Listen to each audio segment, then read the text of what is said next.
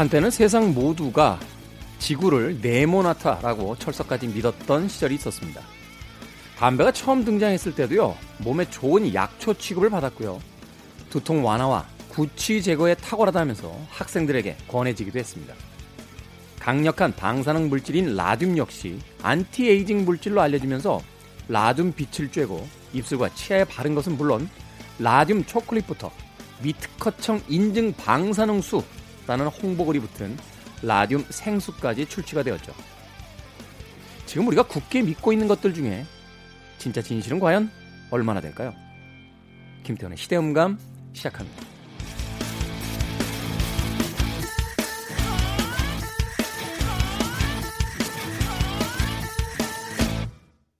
그래도 주말은 온다. 시대를 읽는 음악 감상의 시대음감 김태훈입니다.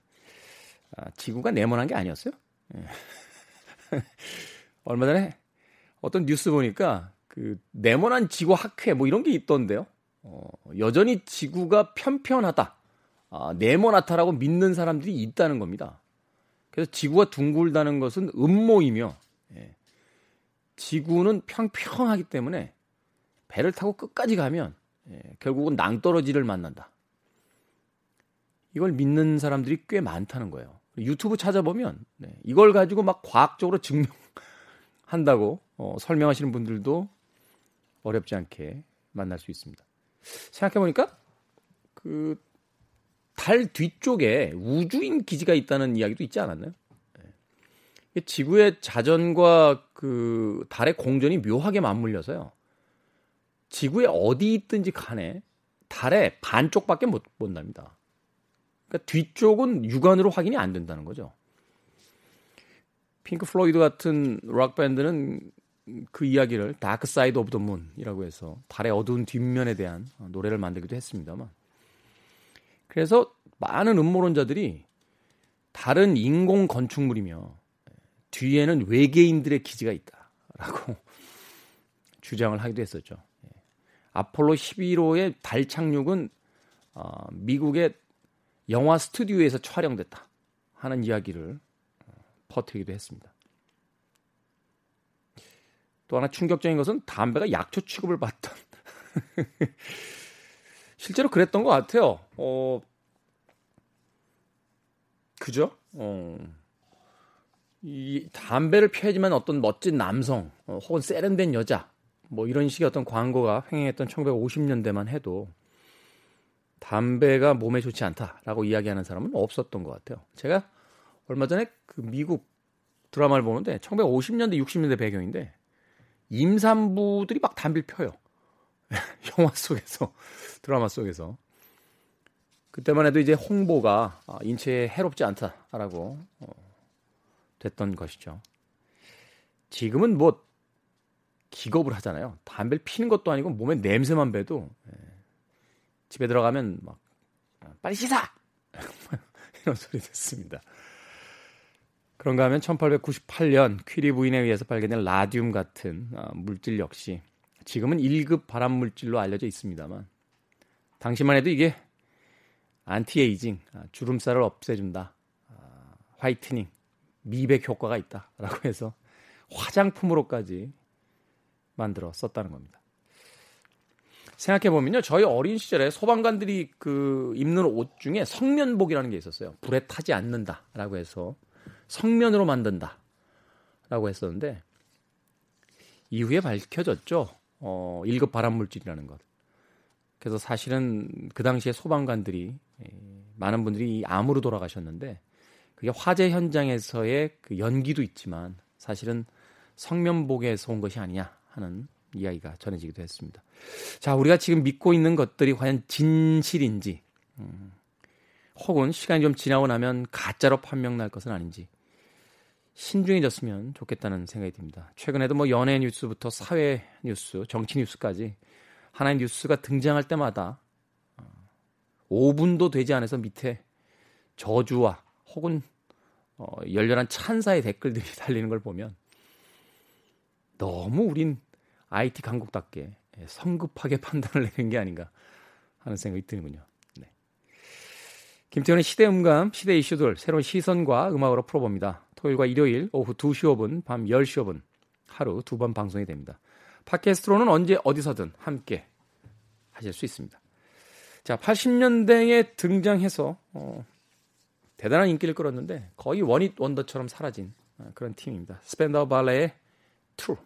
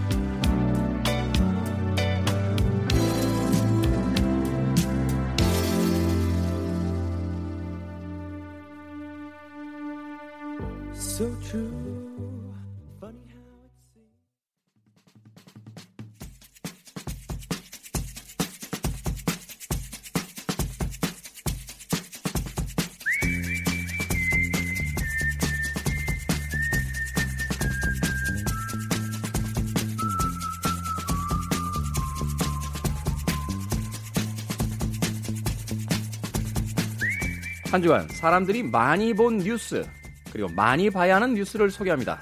Most and Must. 케이비에스 산업과학부 오규정 기자 나오셨습니다. 안녕하세요. 안녕하세요. 자, 참고로 지금 저희가 방송 녹음을 하고 있는 시점은 칠월 이일 목요일입니다. 현재까지 나온 기사들과 상황을 바탕으로 진행되는 점 양해해 주시길 부탁드리겠습니다. 자, 한 주간의 Most 뉴스, 많이 본 뉴스, 어떤 뉴스부터? 그 우선 이제 키워드를 좀 보면 그 가장 많았던 거는 아무래도 그 코로나였어요. 네. 코로나 상황이 잠잠해질 거라는 기대와는 달리 좀 심각해지고 있고, 더블유에이치오에서 이제 발표한 바에 따르면 우리나라 시간으로 이십구일에 전 세계 일 일 확진자 사상 최고치를 찍었다 그래요. 십구만 명, 그러니까 일 일 확진자, 일 일. 예, 아, 일 일 확진자 십구만, 십구만 명으로 사상 최고치여서 이게 다시 좀 확산하고 있다. 그리고 전 세계적으로 지금 그렇죠. 뭐 미국은 네. 하루에 사만 명 그쵸, 확진자가 네. 나왔다고 하는데, 이게 아무래도 코로나도 코로나지만 경제 봉쇄가 돼 있는 상황에서 경제가 이제 곤두박질을 치니까 음, 음, 음. 어쩔 수 없이 연계 아닌가 하는 또 생각도 들고, 그러다 네. 보니까 이제 확진자 수가 늘고 그쵸. 있는. 네. 예. 그래서 계속 미국에서 이제 경고가 나오고 있고, 전 세계적으로 봤을 때 그 절반 이상이 다 미주권에서 나왔더라고요. 그리고 미국, 음. 브라질이 전체 오십 퍼센트 정도 되고, 아무튼 다시 이제 좀 확산하는 추세이고, 우리나라 내부에서도 국내에서도 확진자가 계속 나오고 있어서 관련 검색어가 많았고요. 네. 그리고 두 번째가 부동산이 좀 많았습니다. 부동산 정책이요. 부동산 최근에 좀 심상치가 않죠. 네. 네. 그래서 지난 월요일부터 오늘까지 가장 많이 본 기사가 이 문 대통령이 측근에 일본처럼 집값이 폭락할 때니 사지 말라고 했다라는 내용의 기사입니다. 그러니까 이게 문 대통령이 직접 말한 것이 이제 알려진 게 아니라, 그쵸. 그러니까, 누가 들었는데 그렇다고 예. 하더라 이런 그쵸, 거죠. 그렇죠, 그렇죠. 이 기사 내용을 조금 살펴보면 네. 이 참여정부에서 청와대 홍보수석을 지낸 조기숙 이화여대 국제대학원 교수가 이십팔일에 자신의 페이스북에다가 문재인 대통령이 최측근한테 일본처럼 우리도 집값이 폭락할 거니까 집을 사지 말고 기다리라고 말했다는 전언이 나왔다, 이렇게 그 본인의 페이스북에다가 썼다는 그런 내용을 담은 기사입니다. 음. 자기도 전세로 살고 있다면서 이 전세에 관련한, 부동산과 관련한 사연을 소개했어요. 그러면서 요즘 전세가 씨가 말랐다. 하루가 다르게 전세값이 올라간다. 그리고 일본처럼 우리도 곧 집값이 폭락한다던 진보 경제학자들 주장이 다 뻥이었음을 알게 됐다. 그러면서 일본이 잃어버린 십 년 동안 경기 부양책으로 도쿄 인근의 신도시를 마구 만들었는데 얼마 지나지 않아서 신도시가 공동화되고 도쿄 집값이 꾸준히 오르기 시작했다, 이런 어, 설명까지 덧붙였습니다. 이게 참 부동산을 네. 경제적인 문제로 접근하는 게 아니라 이제 정치적 문제로 접근하게 되는 경우가 많은데, 음. 이게 폭등하는 것도 문제지만 사실은 폭락도 문제는 있는 거잖아요. 그렇죠. 경기가 사실 이 부동산에 연결되어 있는 것들이 많기 때문에 폭락하게 될 경우에는 사실 물론 젊은 세대들 입장에서 도저히 음. 살 수 없는 집값에 대한 어떤 분노가 있는 건 음. 압니다만, 이게 폭락했을 때 사실은 이제 기업의 어떤 건강성이라든지 은행에 대한 여러 가지 어떤 그렇죠. 금리에 대한 문제라든지 여러 가지가 발생이 되니까. 그래서 연착륙을 강조를 하는 거죠. 네. 예. 근데 이게 지금 기미가 잘 안 보이는 거죠? 네. 육 일칠 부동산 대책이 나왔잖아요. 네. 이번 정부 들어서 이십일 번째, 그러니까 이십일 번째 정, 부동산 정책 대책이었는데 그럼에도 불구하고 이제 집값이 잡힐 기미를 보이지 않고 있고 더군다나 육 일칠 부동산 정책 의 핵심은 갭 투자를 막겠다는 거거든요.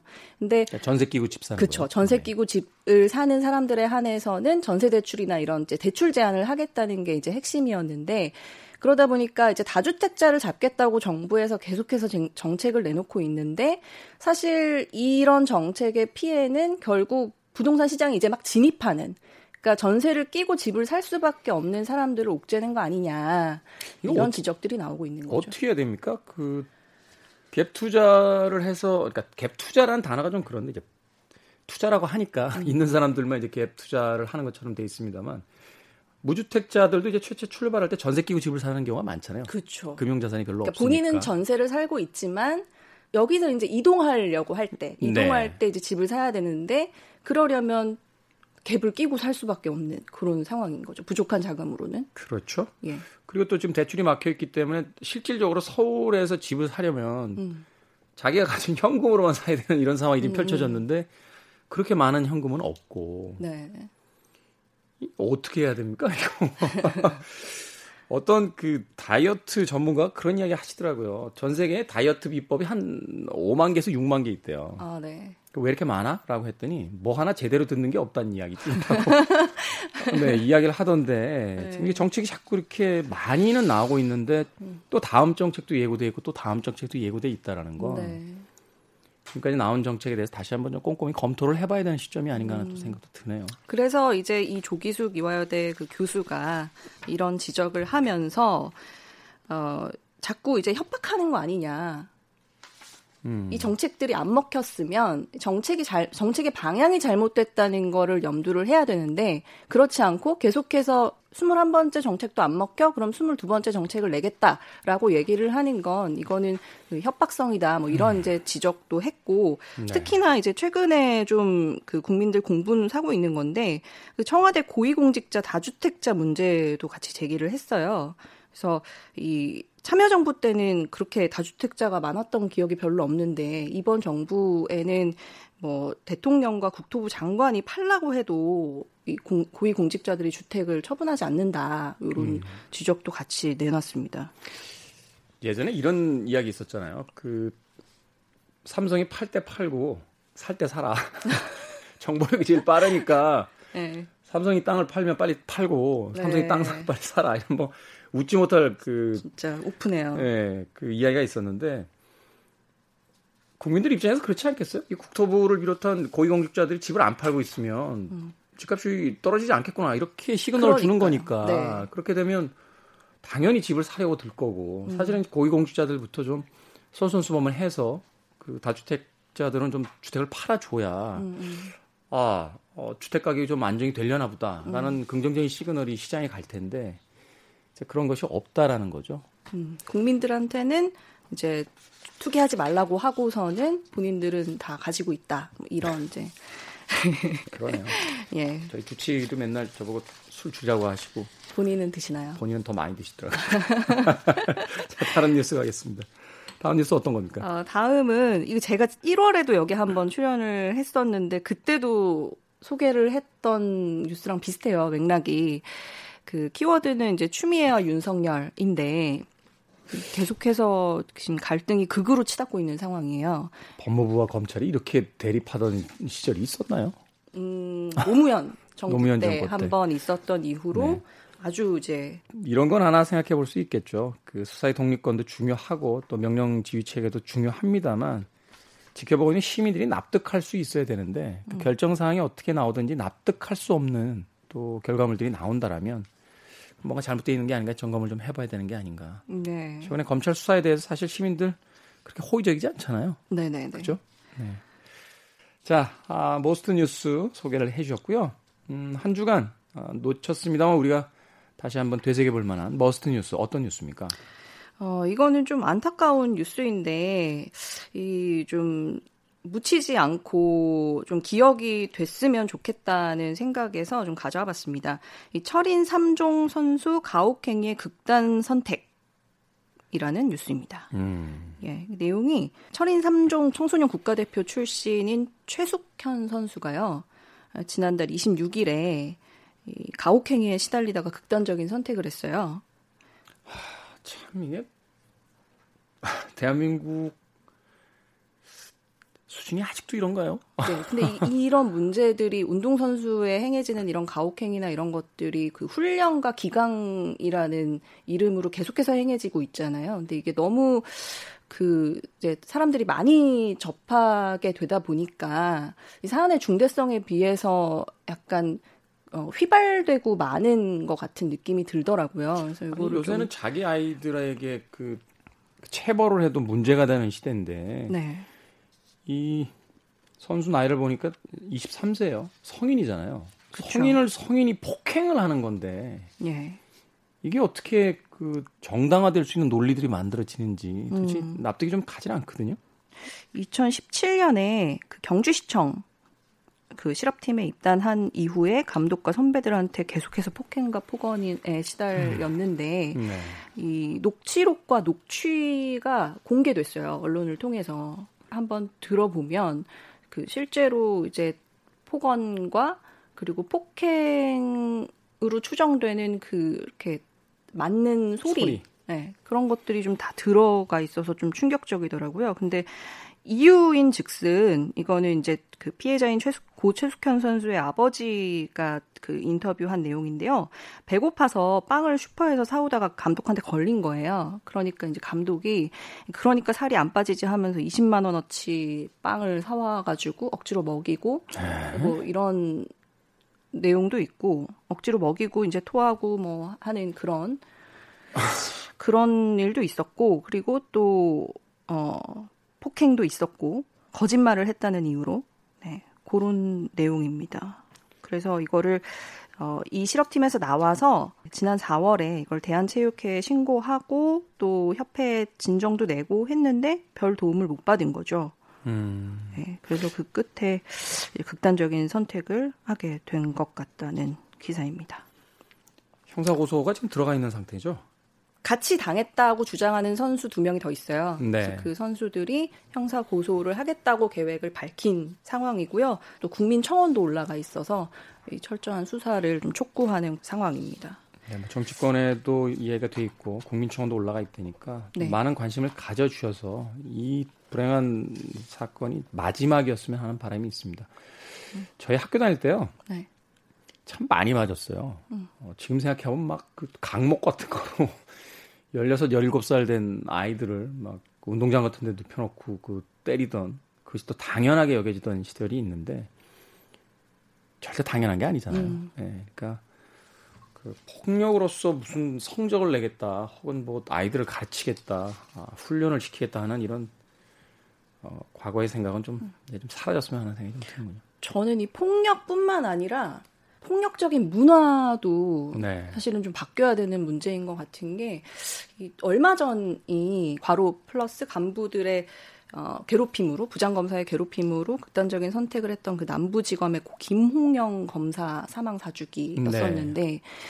그러니까 그 경우에도 실제로 뭐 폭행이나 이런 것들은 물리적인 폭행은 없었지만 검사의 기강과 어떤 그 검사의 조직 문화 이런 걸 이유로 계속해서 이 불합리한 거를 강조하고 이런 그 조직의 문화가 있었잖아요. 네. 그런 것들도 우리가 좀 시대가 많이 바뀌었고 다시 한번 생각해봐야 되는 문제가 아닌가 하는 네. 생각이 들었어요.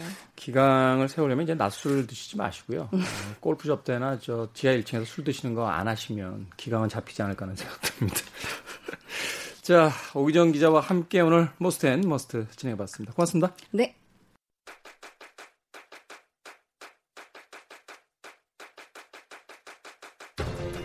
그래도 주말은 온다. 김태원의 시대 음감.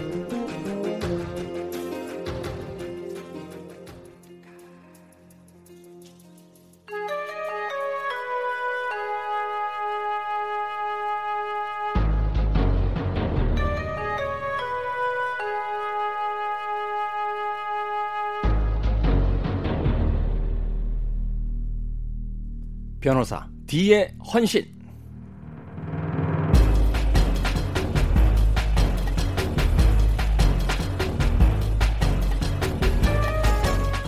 엄격하고 딱딱한 이미지의 법무부에도요 로고송이 있다는 사실 알고 계십니까? 이천팔 년 윤영주 씨가 작곡 작사한 곡인데요, 제목이 재밌습니다. 지킬수록 기분 좋은 기본. 가사가 이래요. 법은 어렵지 않아요. 법은 불편하지도 않아요. 법은 우리를 도와주어요. 법은 우리를 지켜주어요. 우리를 도와주고 지켜주는 법과 그날의 사건 이야기, 변호사 D의 헌신. 오늘도 변호사 D, 도진기 변호사님 나오셨습니다. 안녕하세요. 안녕하세요. 도진기입니다. 변호사님, 이 노래 알고 계셨어요? 지킬수록 기분 좋은 기분? 처음 들었습니다, 오늘. 그죠? 예. 이게 교도소를 배경으로 했던 드라마 그 슬기로운 감방 생활의 기상음악으로 자주 나왔던 아, 곡이라고 합니다. 네. 일반인들이 사실 이 곡을 알면 안 돼요. 그죠? 이, 이 곡을 안다는 건 이게 좀 아, 문제가 좀 있다. 예, 예, 이렇게 볼 수 있기 때문에. 천만 다행으로 저도 모르고 그러니까요, 있었습니다. 예. 우리가 세상 뜨는 그날까지 이 곡을 알아서는 안 된다. 생각. 참 아이, 아이러니하네요. 음, 로고송을 만들었지만 될 수 있으면 이 노래를 많은 분들이 안 들었으면 좋겠습니다라고 이야기하는 곡이니까. 자, 김태원의 시대음감. 이 시대에 다시 들여다보는 그날의 사건 이야기. 자, 오늘은 어떤 사건을 가지고 또 그 시대로 저희를 안내해 주시겠습니까? 예, 오늘의 주제는 긴급 피난이라는 겁니다. 긴급 피난? 예. 정당방위는 누구나 사실 아시죠. 그렇죠. 예, 지난번 시간에도 그 성추행범의 혀를 깨물어서 정당방위 판정을 받았던 주부 사건을 했었는데요. 네. 오늘은 이 긴급 피난에 대해서 말씀을 드려볼까 합니다. 긴급 피난. 네. 네네. 사실 실제 사례는 정당방위보다 훨씬 적습니다. 형법 총칙 책에 잠깐 나오고 거의 드문 사건인데 네. 이게 정의를 하자면 이렇습니다. 현재의 위난을 피하기 위해서 이유 있는 행위는 처벌하지 않는다. 이렇게 되어 있습니다. 뭐 이런 건가요? 그러니까 자동차를 타고 가는데 정면에서 다른 자동차가 막 역주행으로 밀고 들어온 거예요. 그래서 핸들을 안 꺾으면 이제 내가 들이받고 그 큰 사고가 난 상황인데 반사적으로 핸들을 꺾었는데 그 꺾는 핸들 때문에 이제 옆 차를 들이받게 된다. 예. 이러면 이게, 이게 긴급 피난에 해당이 되는 겁니다. 정확한 샘플입니다. 아, 예. 제가 이제 좀 알게 되네요. 이제 예. 법에 대해서 좀 눈을 뜨게 됩니다. 네. 예, 그 경우에는 형사처벌도 면제가 되고 네. 민사 책임도 없습니다. 아, 민사도 없어요. 예. 모든 게 면책됩니다. 그러면 그 마주 보고 역주행했던 차가 그 모든 것들을 다 책임을 져야 되는 거예요? 그렇습니다. 아, 진작에 알았으면 사실에도 한번 볼 걸. 아, 그렇군요. 예. 이 긴급 피난에 관련된 사건들이 꽤 많나요? 드뭅니다. 이게 아까 말씀드렸지만 그 학문적으로 그 이론은 뭐 아주 이렇게 대문짝만하게 나와 있는데 실제 사례가 좀 드물죠. 음. 그러다 보니까 변호사들이 이 긴급 피난을 주장해야 할 케이스인데도 주장을 못하고 넘어가는 경우도 있습니다. 그렇죠. 이제 변호사님들도 이제 공부를 하실 때 이렇게 여러 페이지에 걸쳐 나와 있는 것은 이제 중요하다라고 생각되니까 막 공부를 많이 하셨는데 이렇게 슬쩍 지나가는 것들은 잊어버리기 좀 쉬우니까요. 예, 그렇죠. 게다가 이 사건이 좀 드문 게 어, 오늘 소개드릴 사건도 천구백팔십육 년 사건입니다. 천구백팔십육 년. 예. 네. 어, 굉장히 오래된 사건이네요. 네. 네. 이 사건 자체를 좀 소개를 해드려야 될 것 같은데요. 네. 좀 범죄라기보다는 좀 비극에 가까운 사건입니다. 이 이제 피고인이 된 남성, 네. 남자가 그 지방의 뭐 대학교 기계공학과 사 학년 학생이었어요. 네. 근데 팔십육 년도 그 무렵에 같은 학교의 그 가정관리학과 삼 학년생인 그 여성을 알게 돼서 깊이 사귀게 됩니다. 꽈팅할 때 제일 인기 있었던 과입니다. 그렇죠. 지금도 이 과가 있는지 모르겠습니다. 아마 없을 것 같아요. 이런 명칭으로는. 네, 명칭 자체가 좀 올드하죠. 네. 그런데 네. 이 남자에게는 이미 결혼하기로 약속한 다른 여자가 서울에 있었어요. 아, 다른 여자친구가 있었다. 네. 서울에. 그런데 과에서 이 여성을 만나고 이제 서로 불타오른 거죠. 학교에서. 네. 네. 팔십육 년 십일월입니다. 이때 이 남자 여자가 둘이 아침부터 만나가지고 술을 좀 마십니다. 음. 그러고는 둘이 같이 밤 열한 시 반에 이 남자의 하숙방에 같이 들어가서 누워있게 됩니다. 그러다가 좀 술도 취하고 또 다른 애인 있는 남자를 사귀다 보니까 괴롭겠죠. 그렇죠. 그래서 이 여성이 이 남자한테 서울에 그 여자를 잊을 수 없겠느냐 이렇게 하니까 남자가 또 죽어도 못 잊겠다 이렇게 답을 합니다. 뭐예요? 좀 문제가 있는 친구예요. 아니, 아, 최소한 얘기라도 그 분위기에서 어떻게든 해볼게 뭐 이렇게라도 얘기를 해야 되는 거 아닙니까? 너무 솔직한 건지 뭐 근자감인지 모르겠습니다만 네. 이렇게 얘기를 하니까 이 여성이 너무 이제 비관적이 된 거예요. 아, 당연히 그렇겠죠. 예, 술도 마셨겠다. 그 순간적으로 또 막 얼마나 청춘의 그 정열이 불탑니까. 그 이제 극단적인 선택을 하려고 아. 좀 막 이렇게 그런 모습을 보입니다. 그 급기야 그 방 안에 있던 그 연필 깎는 칼로 자신의 그 손목을 자해를 해서 피를 흘리는 이런 소동까지 피우게 됩니다. 네. 그러니까 이 남자도 놀라서 막 뜯어 말렸겠죠. 그렇죠. 그러다가 이제 새벽 한 시가 되어가지고 이 여성이 나 이제 나 집에 갈래. 그러면서 하숙방을 나오니까 이 남자가 좀 걱정되잖아요. 그렇죠. 정신이 좀 불안해 보이니까 그래서 따라 나갑니다. 따라 나가다 보니까 이 여자가 이 킬로미터 떨어진 이게 이제 지방 도시니까 저수지가 있습니다. 네. 이 저수지에까지 도달합니다. 이걸 소위 정글 저수지라고 불렀던가 봐요. 그러니까 남자가 그 옆에서 같이 따라간 게 아니라 이제 혹시 어디 다른 데로 이상한 선택 하나 해서 이제 뒤에서 몰래 따라갔던 거군요. 그 아마 동행을 한 것 같습니다. 아 동행을. 네. 아 네. 뭐 동행하는 겸 또 여성이 또 앞장서고 이렇게 해서 그 정글 저수지란 이름을 봐서는 상당히 좀 그 숲도 우거진 네. 그런 좀 원시적인 상태였던 것 같아요. 그런데 여기서 이 여자가 나 여기 죽을래. 라고 이렇게 막 하니까 남자가 막 뜯어 말리고 이제 이런 옥신각신이 이어진 겁니다. 네. 그러다가 이제 그날 새벽 한 시 사십 분경입니다. 이 여자가 기어코 나 극단적인 선택을 할래 이러면서 그 저수지에 뚝이 있지 않습니까? 네. 물로 내려가는 뚝. 그 뚝이 경사 한 삼십 도 정도로 굉장히 가파른 뚝이었어요. 경사 삼십 도는 굉장히 가파르죠. 예. 그걸 네. 뛰어 내려가서 나 물로 뛰어들래라고 뛰어 내려간 겁니다. 그래서 이 남자가 보기에는 이거 큰일 나겠다. 물로 투신하는구나. 네. 라고 싶어서 한 위에서 오 미터 정도 그 떨어져 있습니다. 그리고 그 밑 물가까지 다 다가간 여성한테 다가가서 이제 끌어온 거죠. 다시 물가 위로. 말리면서. 예, 끌어오는데 이때 왼팔로 여자의 목을 감고 당기게 됩니다. 뭐 어디라도 잡아야 되니까. 예. 네. 그 이쪽 그 아시겠죠? 네. 팔꿈치 사이 그 부위로 여자의 목을 감는데 여기가 아까 말씀드렸듯이 삼십 도 되는 아주 급경사 뚝이었죠. 네. 또 높이가 오 미터나 되고 이거를 계속 끌고 온 거예요. 그 상태로. 목이 졸리게 되는. 졸리죠. 네. 그래서 바로 그 즉석에서 그 자리에서 이 여성이 기도 압박으로 질식사합니다. 어... 비극이죠. 그러네요. 좀 뭐 범죄라고 탓하기보다는 일단 비극으로 보입니다. 살리기 위해서 최선을 다한 것이 오히려 죽음에 이르게 하는. 네. 네. 그런데 이 남자도 굉장히 놀랐죠.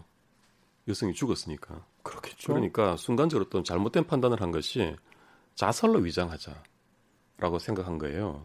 그래서 이 여성의 시체를 다시 오 미터 떨어진 물가로 데리고 가서 물속을 밀어 넣습니다.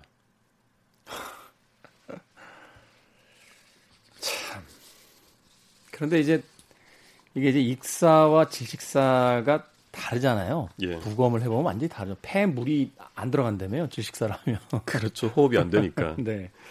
그래서 결국은 뭐 이렇게 어설프게 했지만 바로 들통이 나고 검거가 되고 구속 기소가 됩니다. 네.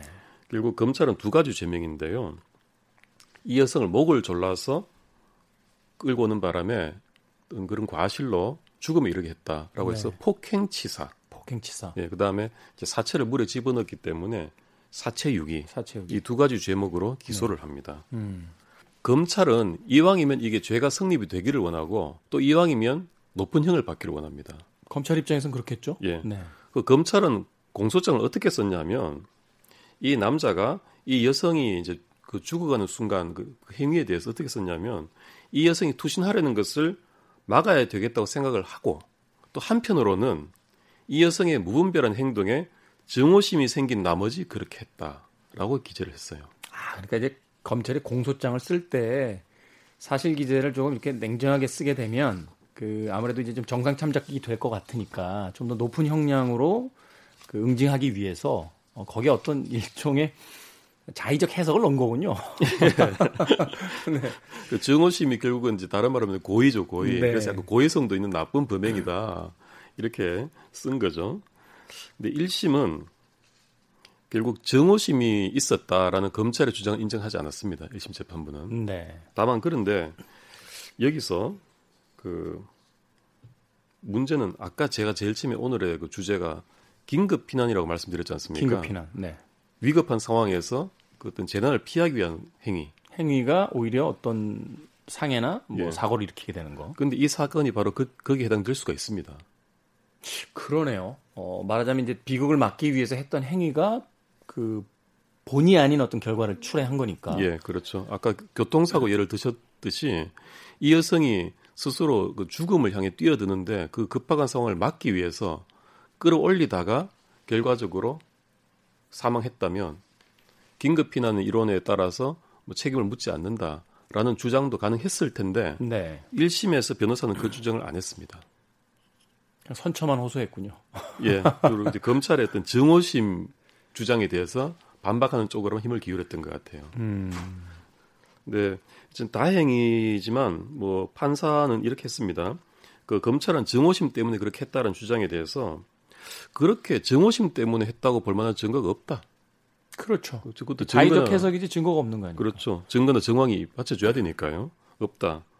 또 그리고 그런 그 사건의 경과에 비춰보면 고의가 없어 보인다. 음. 라고 한 거예요. 음. 그래서 결과적으로 폭행치사는 인정하지 않았습니다. 그죠. 말하자면 고의성이 있었다면 여성이 자살하려고 했을 때 그냥 방치만 해도 되는 상황인데. 그렇죠. 그렇죠. 예. 네. 대신 이제 과실치사로 인정했습니다. 과실치사. 예. 네. 그 잘못 끌어당겨서 여성을 죽게 했다. 음, 사망에 이르게 했다. 예. 그 사체유기는 명백하니까 그 과실치사와 사체유기로 이 남자에게 징역 이 년을 선고하게 됩니다. 음. 그리고 여기서 이제 항소를 하죠. 이 남자는. 네. 근데 항소를 해서 드디어 이 항소심에서 변호사가 긴급 피난 주장을 합니다. 그걸 이제 그 항목을 기억해내고 예. 아 이것은 긴급 피난에 어, 해당하는 어떤 사건일 수 있다. 그렇죠. 여성의 그 극단적인 선택을 막기 위한 급박한 조치였다. 그러다가 결국 안 줬을 뿐이다. 긴급 피난에 따른 무죄 주장을 한 거예요. 네. 이 사건에 있어서도 변호사님을 잘 만나야 되는군요. 이걸 보면 좀 그렇죠. 뭐 도 변호사님에게 제가 개인적인 부탁을 드릴 일은 없었으면 좋겠습니다만. 네, 그래서... 저는 있었으면 좋겠습니다. 그래도 아, 제가 이렇게 혹시라도 연락드리면 예, 잘 부탁드리겠습니다. 아, 김성희가 제가 아니, 부탁드리면 안 되는데 사적인 계약 문제를 이렇게 방송에서도 되나 모르겠네요. 네, 그 이 심은 그래서 결국 어떻게 됐습니까? 이 심에서 이제 그 긴급 피난이 문제가 됐죠. 근데 그 이전에 판사는 일단 먼저 일 심에서는 검찰이 폭행치사 기소에 대해서 폭행치사 아니다, 단지 과실치사일 뿐이다라고 네. 했습니다. 그런데 이 부분은 일단 판단을 달리했습니다. 과실치사도 아니다 이거는 변호사가 아, 주장하는 건? 변호사는 그렇게 주장했지만 네. 판사는 검찰의 주장을 더 가깝게 인정해줬습니다. 아 그래요? 예, 말하자면 피고인이 일단 이 남자가 여성의 목을 센 힘으로 감고 끌어올린 건 맞지 않느냐. 이것 자체는 어쨌든 객관적인 폭행이다. 모르겠습니다. 아 역시 저는 사실을 봐서는 안 되는 사람인 것 같아요. 네, 그렇겠어요. 그래서 이해해서 폭행치사라고 인정을 해버렸습니다. 네. 그러니까 여기로 죄명이 바뀌면서 이 남자한테 굉장히 불리하게 가죠. 당연히 그렇게 됐겠죠. 과실치사에서 폭행치사면 굉장히 힘이 높아집니다. 다만 여기서 이제 그 다음 단계로 그렇다면 긴급 피난에 해당되느냐 여기에 대해서 또 판단을 합니다. 판사도 이렇게 판단합니다. 그 당시에 이 여자의 팔이나 허리 또는 옷 이런 것들을 잡아서 끌어올렸을 수도 있었는데 목을 잡아 올려서 끌어당기는 바람에 이런 중대한 결과가 초래됐기 때문에 이것은 긴급 피난은 아니다 음. 라고 한 거예요. 말하자면 긴급 피난의 제일 핵심적인 요소는 그거밖엔 방법이 없다. 바로 그겁니다. 네. 어. only one. 그게 only one이자 최후의 방법일 때만이 허락되는 건데 아니 그 목을 그렇게 당기지 않고도 여러 가지로 끌어올 수 있지 않았었느냐라고 음. 판단을 한 거죠. 그래서 긴급 피난은 아니다라고 하면서도 다만 그 당시 상황에서 긴급한 어떤 행동이 필요했던 것은 맞다. 네. 그렇기 때문에 긴급 피난은 아니지만 그 법조문에 과잉 긴급 피난이라는 게 있습니다. 과잉 긴급 피난. 예, 과잉 정당 방위가 있듯이 네. 과잉 긴급 피난 이 뭐냐면 과잉자가 붙으면 네. 죄는 맞습니다. 다만 좀 깎아준다는 겁니다. 그러니까 음. 긴급 피난은 아니지만 이제 좀 과하게 긴급 피난을 한 거다. 그래서 이제 죄는 되지만 좀 깎을 수 있다 이렇게 되는 겁니다. 선택지가 몇 개 있었는데 굳이 그걸 선택한 것은 다 받아줄 수는 없지만 그래도 그렇죠. 몇 개 보기 중에서 하나는 골랐으니 좀 형은 좀 깎아주마 이렇게 되는 거군요. 예, 그렇죠. 최, 최고의 선택은 못했지만 음. 그래도 그중에 어떻게든 해보려고 한 노력은 예, 인정해주겠다. 그렇죠. 아. 그래서 과잉 긴급 피난으로 판정을 하고 징역 일 년으로 감형을 해줍니다. 아, 그래도 일심보다는 징역이 이제 낮아졌네요. 예, 긴급 피난 법리를 어쨌든 좀 주장을 해서 했으니까. 절반 정도는 받아들여진 거죠. 음. 완전히 받아들여졌으면 무죄로 가는 거군요. 그렇죠. 사치욕이 빼고 그 네. 여성의 사망에 대해서 무죄까지 가버리는 건데 네. 그렇게는 안 갔고요. 제가 보기에도 이 정도 판단은 적절해 보입니다. 네. 왜냐하면 너무 우악스럽게 다뤘어요, 여성을. 그 상황에서. 사실은 이제 막 그 저항하고 막 발버둥을 치니까 이제 남자들 남자 입장에서 그 저, 정확한 상황은 모르겠습니다. 예. 우리가 이것도 일종의 그냥 추리이자 그 상상이죠. 뭐 이렇게 화가 났을 수도 있고, 혹은 너무 격렬하게 저항하니까 좀 물리력으로 제압하려고 했었던 것도 있을 수 있고 여러 가지 예. 어떤 변수들이 있었겠죠. 그렇죠. 사실은 이제 여기서는 그 당시 상황을 알긴 힘들지만 여성이 죽었다라는 결과에 대해서 상당히 좀 책임을 물은 그런 측면도 있다고 볼 수 있습니다. 그리고 또 사체유기를 했다라고 하면 그건 분명한 범죄니까. 예, 가중된 거죠. 네. 그래서 이 사건은 뭐 적절하게 판단했다라고도 평할 수 있겠습니다만 그 일반론으로는 저는 이렇게도 볼 수 있을 것 같습니다. 사실 우리 그 시민들이 정당방위가 너무 인정이 짜다, 좁다 이렇게 불만을 많이 갖고 계시잖아요. 그죠. 근데 이 정당방위나 긴급피난이나 뿌리는 같은 거거든요. 그렇죠. 자기를 이제 보호하는. 예. 음. 기본적으로는 죄에 해당되지만 어떤 그 개별적인 사건의 정당성을 보기, 보니까 이건 좀 봐줄만 하다라고 해서 정당방위다, 긴급피난에 대해서 구제해 주는 거거든요. 그러니까 이게 이런 거죠. 뭐 그 문학 용어이긴 합니다. 이제 맥락을 본다는 거죠. 그렇죠. 어, 행위는 범죄에 해당하지만 예. 이걸 이제 어떤 맥락상에서 봤을 때는 아, 인정할 만하다. 그렇죠. 이렇게 봐주는 거죠. 우리가 질서만을 추구하는 뭐 장발장을 쫓던 자베르 경감 같은 입장이라면 다 처벌해야 되겠죠. 그런데 그렇죠. 우리는 개별적인 그런 사정, 말씀하신 맥락 이런 걸 또 우리는 원하지 않습니까? 그렇다면 정당방위라든지 긴급피난 같은 경우를 조금은 더 이제 영역을 넓혀도 나쁘지 않지 않나 그런 생각이 듭니다. 이제 미국 같은 경우는 뭐 사유지에 대한 어떤 권리가 굉장히 강하기 때문에 자기 집에 누가 허락 없이 들어오면 총으로 쏴도 사실은 정당방위로 인정해 준다. 예. 뭐 이렇게 이야기하는 건데, 그러니까 미국 같은 나라의 이제 법 질서의 정서는 개인의 자유, 개인의 프라이버시, 또 개인의 사유적 재산권 뭐 이런 것들을 굉장히 강하게 인정해 주고 예. 공동체가 이제 그 다음으로 이제 여러 가지 좀 등장을 하게 되는 것 같은데 예. 우리나라는 사실 이제 개인의 프라이버시라든지 뭐 사유적 재산 인정보다는 공동체적 그 가치를 더 우선시하기 때문에 이런 판결들이 나오는 거 아닌가요? 강하죠. 그쪽이 더 강하죠. 네. 개인, 자유 이것보다는 공동체, 질서 이쪽 의식이 더 강하죠. 음, 그러다 보니까 음, 정당방위나 긴급피난에 대한 폭이 굉장히 좁다. 예, 그런데 사실 공동체적인 가치면에서도 이를테면 차가 막 아이를 덮치고 있어요. 근데 제가 그것을 보고 누군가가 보고 아이를 확 밀쳐서 구해냈다고 하는 생각을 해보죠. 근데 네. 아이가 너무 세게 밀친 나머지 크게 다쳤어요. 음. 그렇다고 해서 밀친 사람을 또 이제 책임을 묻겠다고 하면 이제 아무도 그런 상황에서 돕질 않겠죠, 다른 사람을. 사실은 그 이야기를 저도 많이 들었던 게요. 이렇게 어떤 비상 상황이 됐는데 건드리지 말라는 거예요, 그 사람을. 예.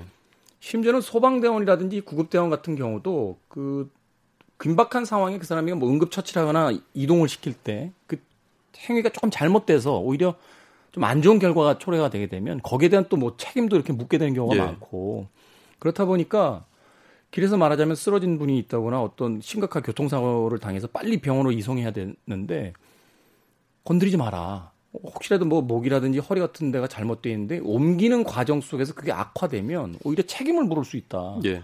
뭐 이런 이야기들이 있어서 예. 오히려 그 적극적인 어떤 구호 행위를 그 못하게 하는 그런 요소도 되는 거 아닙니까? 그렇습니다. 그래서 응급구호에 관한 법률에 유일하게 딱 한 번 하나 이렇게 뭐 심폐소생술을 하다가 갈비뼈를 부러뜨리면 면책한다 뭐 이런 정도는 얘기는 있는데 그게 저도, 저도 심폐소생술을 배웠는데 이게 갈비뼈가 거의 부러져야 효과가 있을 정도로 예, 세게 예. 해야 돼요. 예. 네. 그거 말고는 이제 그런 것을 개별적으로 정당화하는 조항이 없거든요. 근데 사실 이런 이제 이렇게 정당방위라든지 긴급피난이 인 좀 인정이 인색했던 것이 왜냐하면 그 당시 상황을 잘 모르는데 결과는 중하단 말이죠. 그죠. 그래서 좀 적당히 좀 책임져라 이렇게 됐던 건데 요즘은 씨씨티비가 다 있습니다. 그러네요. 그 상황을 정확히 보고 재현해서 판단할 수가 있어요. 그렇다면 이제는 조금 더 개별적인 판단으로 들어가서 씨씨티비 정당성을 가려주는 것도 필요하다는 거죠. 법이 좀 더 부지런해지면 되지 않을까 하는 생각이 예. 듭니다. 자, 변호사 D의 헌신, 오늘 도진기 변호사님과 함께 긴급 피난에 대한 아, 사례와 아, 그 이야기를 나눠봤습니다. 자, 오늘 순서는 여기서 마치고요. 어, 내일 또 나와서 또 다른 사례와 함께 저희들에게 재미있는 법률 이야기 해주시길 부탁드리겠습니다. 예, 감사합니다. 자, 도진기 변호사님과 인사 나누면서요. 오늘 끝곡 소개해드립니다. 아델의 곡 중에 I Miss You 라는 곡이 있습니다. 아, 누군가를 그리워하지 않는 그냥 행복한 세상이었으면 좋겠다라는 생각해봅니다. 자, 이 곡 들으면서 저도 작별 인사 드리겠습니다. 지금까지 시대음감의 김태훈이었습니다. 고맙습니다.